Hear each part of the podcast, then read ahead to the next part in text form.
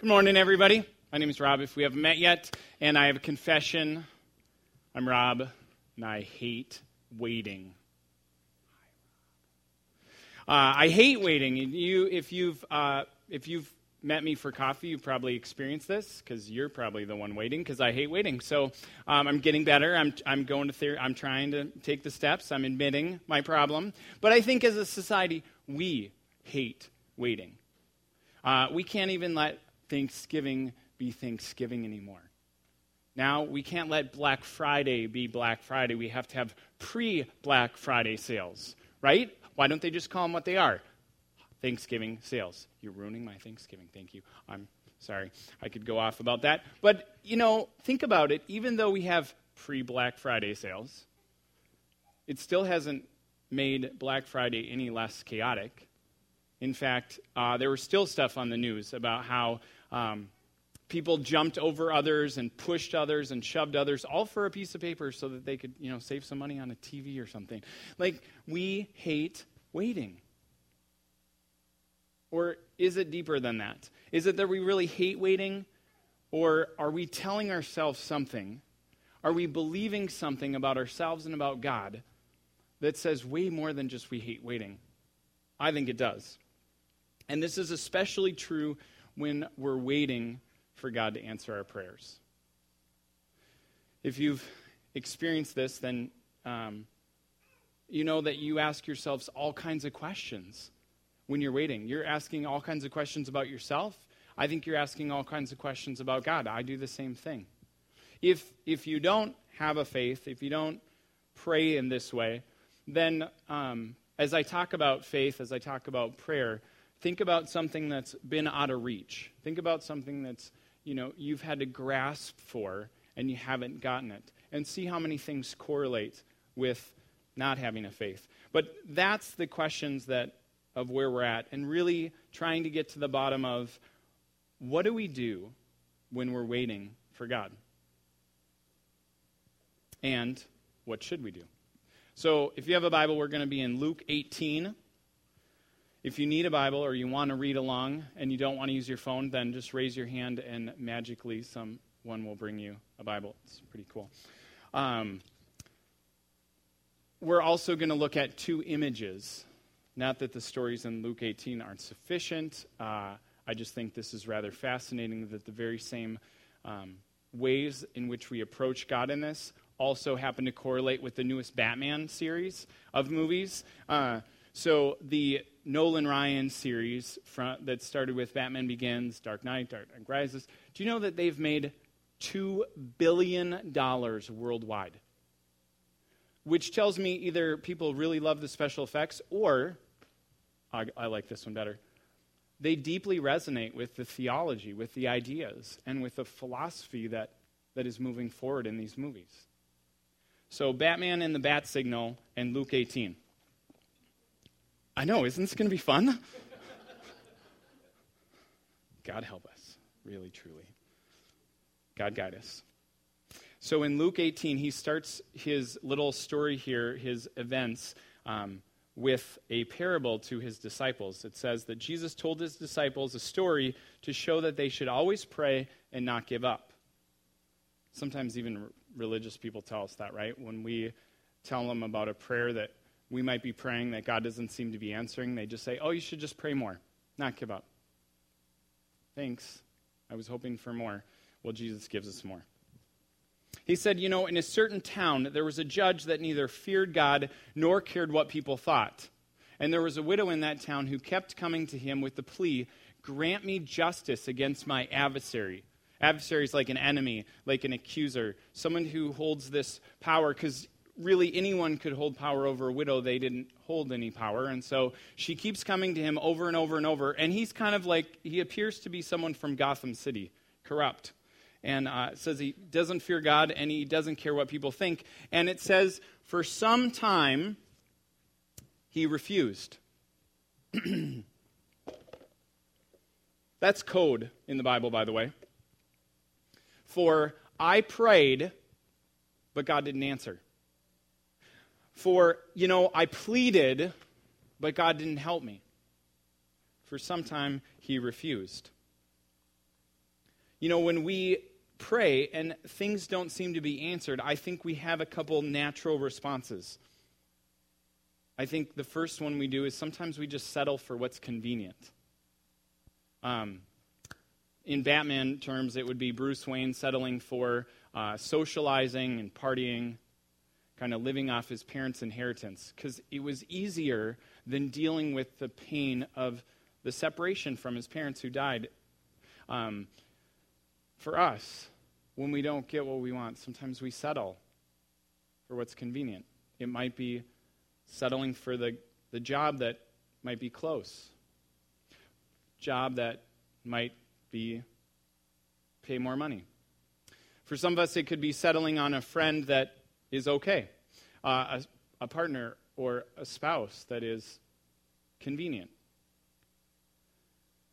but maybe not the right decision or the right person or the right place. And why I think this is not the way we want to go is because, because I don't think convenience satisfies. If you've ever played the if only game or I wonder game, then you've told yourself this doesn't work. Um, because we start to wonder if I made this decision instead of that one, where would I be? If I would have married this person and not that one, what would life be like? If I took that job instead of this job, if I had this thing instead of that thing. And, and, and we go to this place of, I wonder about the past, but then it really thrusts us forward into the future, and we start to fantasize about that thing that we don't have, or that person that we're not with, or that job that we don't have. But remember, we've been in this series about encountering God. And we are finite. Okay? We can only live in today. God's infinite. He can live every of all space. So what that means is that we can't find God in our past. We can't experience him there, and we can't experience him in our future. We can experience him in our present, and when we're doing this settling for convenient, we're going back and we're going forward. But we're not experiencing the now. We're not living in the moment, in the present, and that's the one place we can experience God. So that's why I would say that that's not the best approach. Some of us don't settle in that way. We just settle by repeating our prayers over and over and over. The widow comes to or comes to this evil judge day after day after day. Grant me justice against my adversary. Now, does she do that because that's her only option? Maybe. Remember, his parable isn't is trying to tell a point, really a point about God. And we'll get there in a second, but sometimes we just make the same request over and over. And I think we're settling because we're not really thinking about that prayer. We're not telling God how we really feel about Him not answering this prayer. We're just saying, okay, God, I need help with that. I need help with that. Hey, God, I need help with that. I need that, God. And we're not stopping to think about what we're saying. We're not stopping to think about why we're saying it. And, and I've discovered this about God. I don't know much, but I've discovered that God really wants all of our heart. He wants to know us, and He wants us to know Him. And so He's not going to settle for just simple repeated prayers, especially ones that, that we're really, really not talking to Him about or sitting with Him about. So sometimes we settle by repeating. But for some of us, the biggest way I think we settle is we just stop asking. If we put it in terms of Batman and, and prayer is the bat signal, we just turn off the light to the bat signal. And if, if we're Christians, if we're people who believe in Jesus and think he's the best way to live, then we don't do this purposely. We kind of just accidentally get here. Because I don't think we consciously say, I'm not going to pray about that. We, we do start doubting. We do start wondering if we said the right prayer, or if we said it in the right way, or if, if we're good enough, or if we're worthy, or if God is good enough, or if He's strong enough. And, and this doubt creeps in. And there's a lot of times in Scripture, there's a lot of times in life where doubt is a good thing, where we can thoughtfully think um, through that doubt, where, where doubt produces a stronger faith. But in this case, we're, we're doubting in a way that is, is usually not helpful. First, we doubt if we're good enough.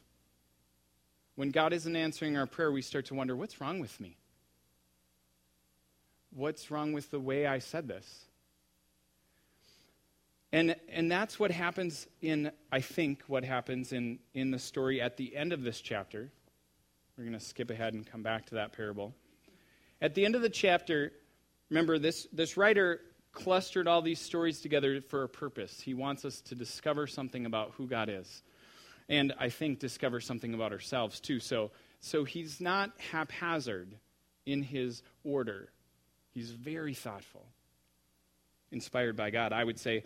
Um, and so it says in verse 35 as Jesus approached Jericho, he's going into Jerusalem before he's going to be crucified. As Jesus approaches Jericho, it says a blind man was sitting by the roadside begging.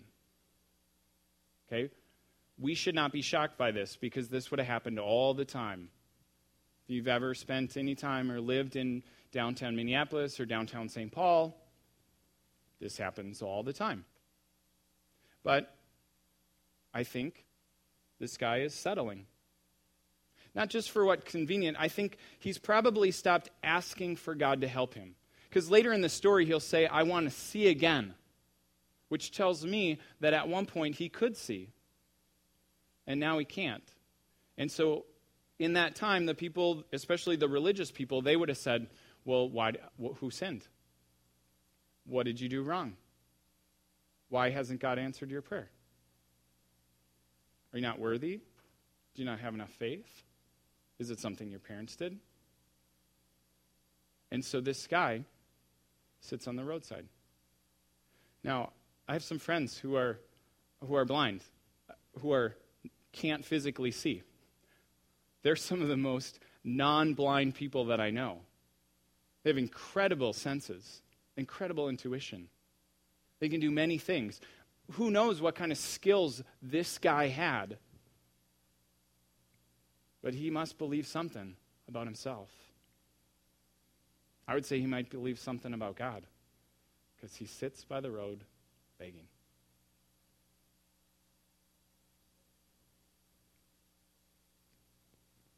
How many of us,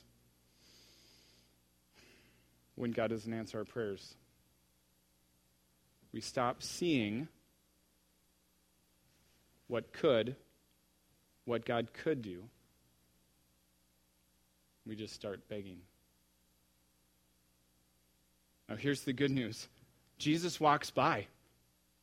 Now, in the story, Jesus is passing through. He's not stopping. And so he's going to walk by, and, he, and the blind man hears the crowd. And when he hears the crowd, he says, What's going on? And the people say, Oh, it's Jesus the Nazarene. You know, he's passing through. And he's like, Jesus! And he shouts, he yells, the scripture says, Son of David, have mercy on me. This guy is like, I'm going to muster all the effort I have because maybe maybe one more prayer, one more time. Maybe you've had that experience where God hasn't answered your prayer. It's gone unheard, and you have doubted yourself or you've doubted God. And, and you, you say, okay, I'm going to do it again. I'm going to pray one more time. God, and you're desperate. I'm desperate. This guy is desperate. Son of David, have mercy on me.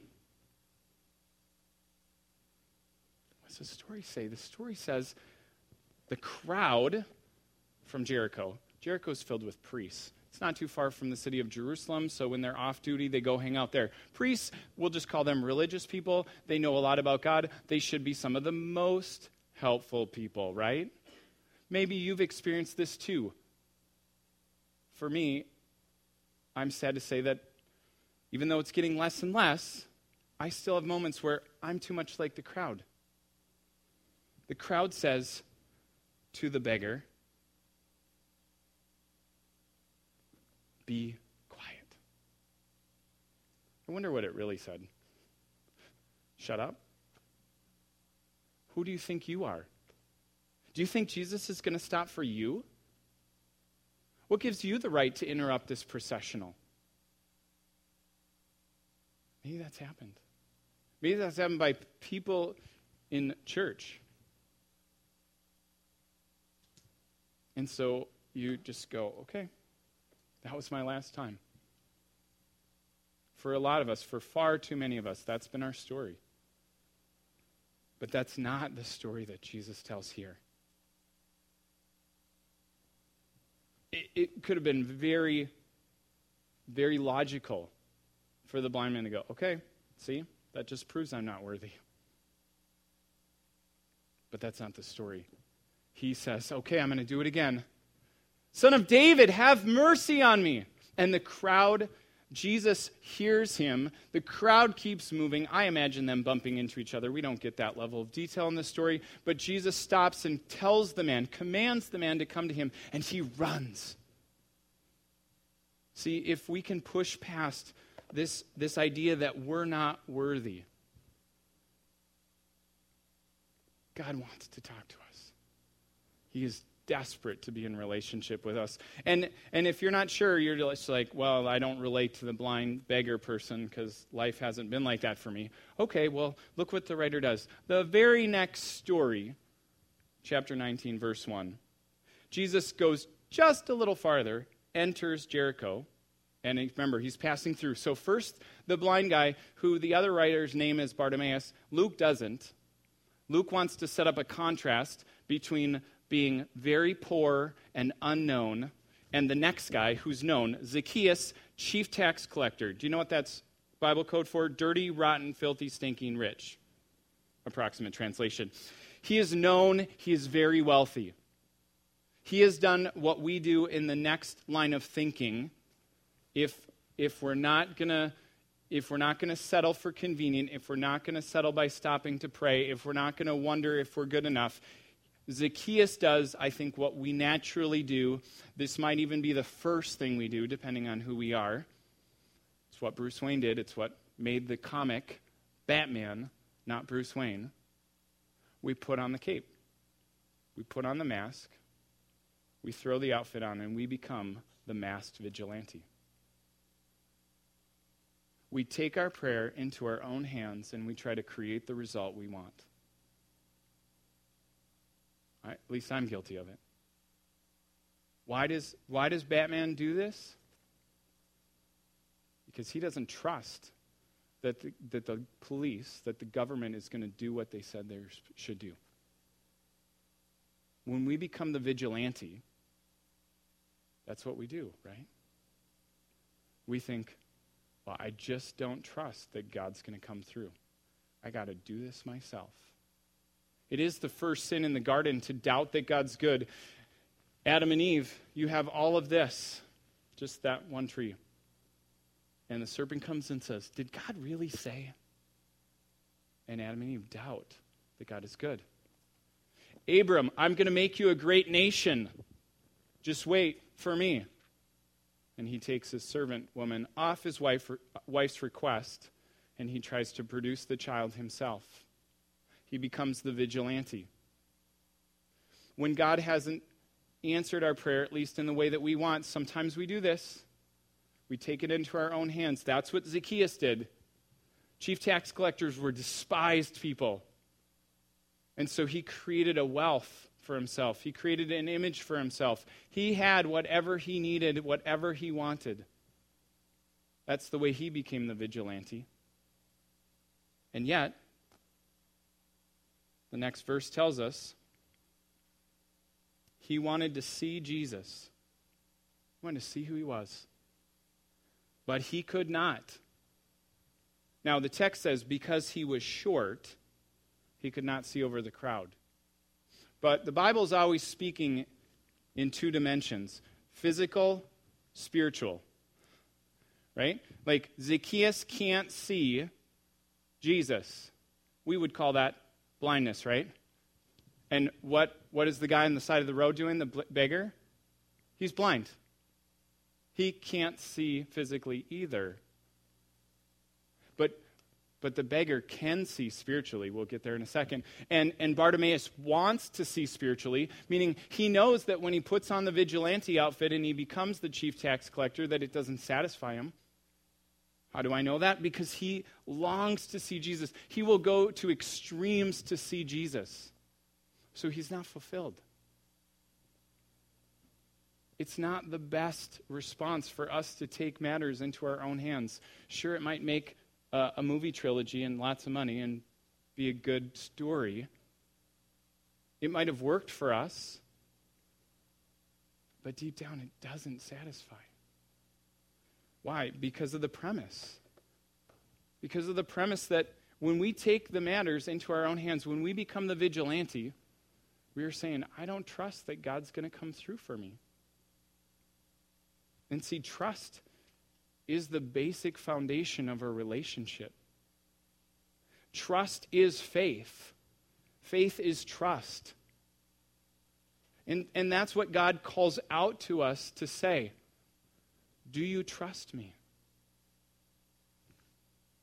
Adam Eve, do you trust me that this garden is for your pleasure, that we'll be in relationship? Just don't eat from that tree. Do you trust me that I'm good? Abram, do you trust me that I will make this happen?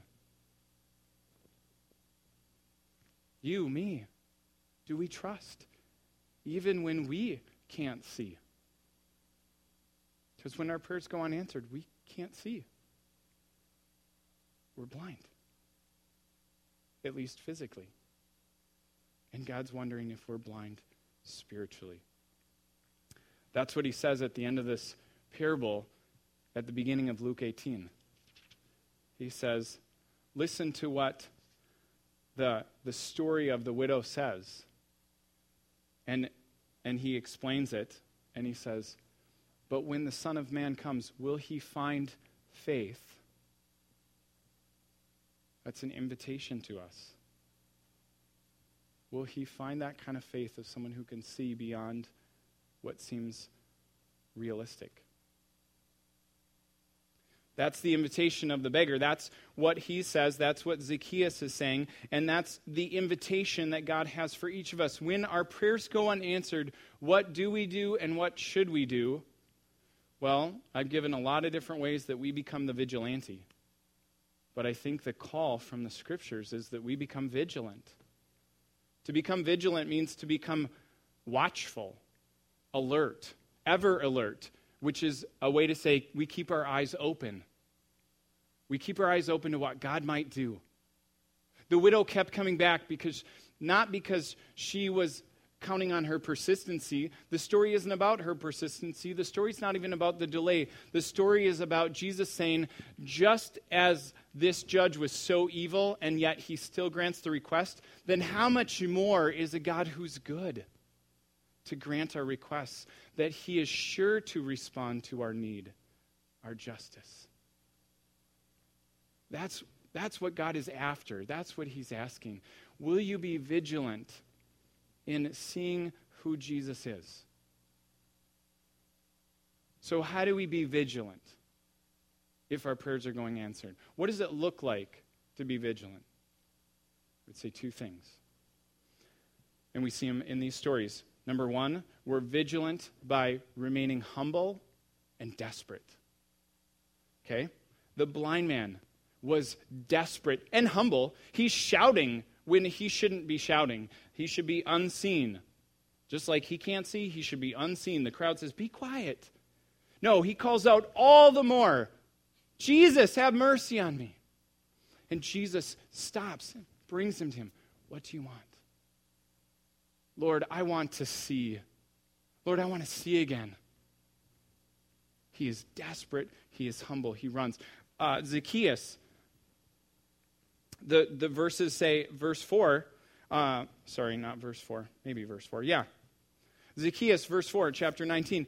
Zacchaeus runs to see Jesus because he can't. Wealthy, grown men don't run in that time. He climbs a tree. Little kids climb trees. My kids love to climb trees. I still love to climb trees. But Jesus says in this same part of the Bible, Do you have a faith like a child? Because Zacchaeus has faith like a child. That's what he's looking for. That's what it means to be humble. That's what it means to be desperate. That's how we can be vigilant. God responds to both of these people who are opposite ends of the spectrum. Maybe you can't relate to a blind beggar. Maybe you can. Maybe you can't relate to the wealthiest of the wealthy. Maybe you can. But I don't, I don't know if you can get any more extreme than those two. This guy's pretty smart. I would say inspired by God. Because the writer wants us to fit ourselves into the story. When God doesn't answer your prayer, how do you come? Are you vigilante? Or are you vigilant? Do you keep your eyes open? Do you watch? Are you humble and desperate for God to come through? And number two, to be humble and, and, and desperate of being vigilant is do you affirm who God is? The Jesus picture of God and the God picture of Jesus. See, he opens with this story about the widow to describe how, who God is. When he goes to the blind person, the blind man, who we don't even get his name, because again, he wants to set up the contrast, the blind man says, Jesus, son of David, have mercy on me. Look at the story. It's awesome. What did the, what did the crowd say? The crowd, as, as, he's passing, as he's passing by, the blind man said, What's going on? The crowd says, Jesus of Nazareth is passing by. For all you Bible scholars out there, Nazareth is not where the Messiah is supposed to be born. The Savior, the deliverer, does not come from Nazareth. So therefore, the crowd says Jesus isn't the, isn't the Savior. The blind man can see. Jesus, son of David, I affirm who you are. I affirm what God has said about you. Even though I don't have what I desperately want, I will affirm you. Zacchaeus, he wants to see Jesus so much that he climbs a tree and stands up there, and it says that he can't even speak the affirmation, so Jesus speaks it for him. Text says,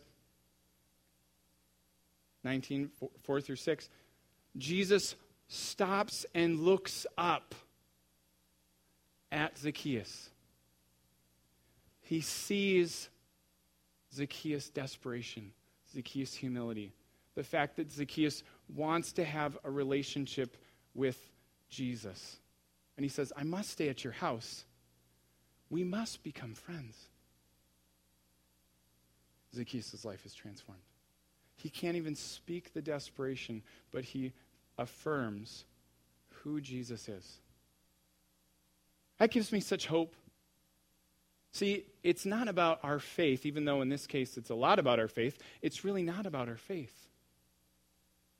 The, the widow's persistence isn't about the widow's persistence, it's about the grace of the God who is our Heavenly Father, who longs to be in relationship with us, who longs to give us good things who really does long to answer our prayers. Might not answer them in the time we want, might not answer them exactly in the way we want, but He knows exactly what we need. No matter where we are in the spectrum, no matter how strongly we can affirm who Jesus is, like the blind man, or how weak we can affirm, He accepts them both. In fact, I would say that He accepts anyone who comes to him with vigilance. Not a vigilante, humble and desperate, just affirming who God is. Think about your prayers and what you do and what you think when you're praying them. Are you a vigilante or are you vigilant? Let's pause and pray. God, as we respond to you and talk to you right now, I, I pray that whether we sing or whether we pray or whether we stand or whether we sit, God, that we would be vigilant. That we wouldn't put our, our hope in our response or our faith, but God, we would put our hope in your grace in who you are. even when it doesn't make sense, even when people would say, You're blind to the facts, we would say, No, no, no. I can see that God is going to come through. I can see who God is. Help us, God. Meet us, God, in the midst of that prayer, no matter how desperate it is. Amen.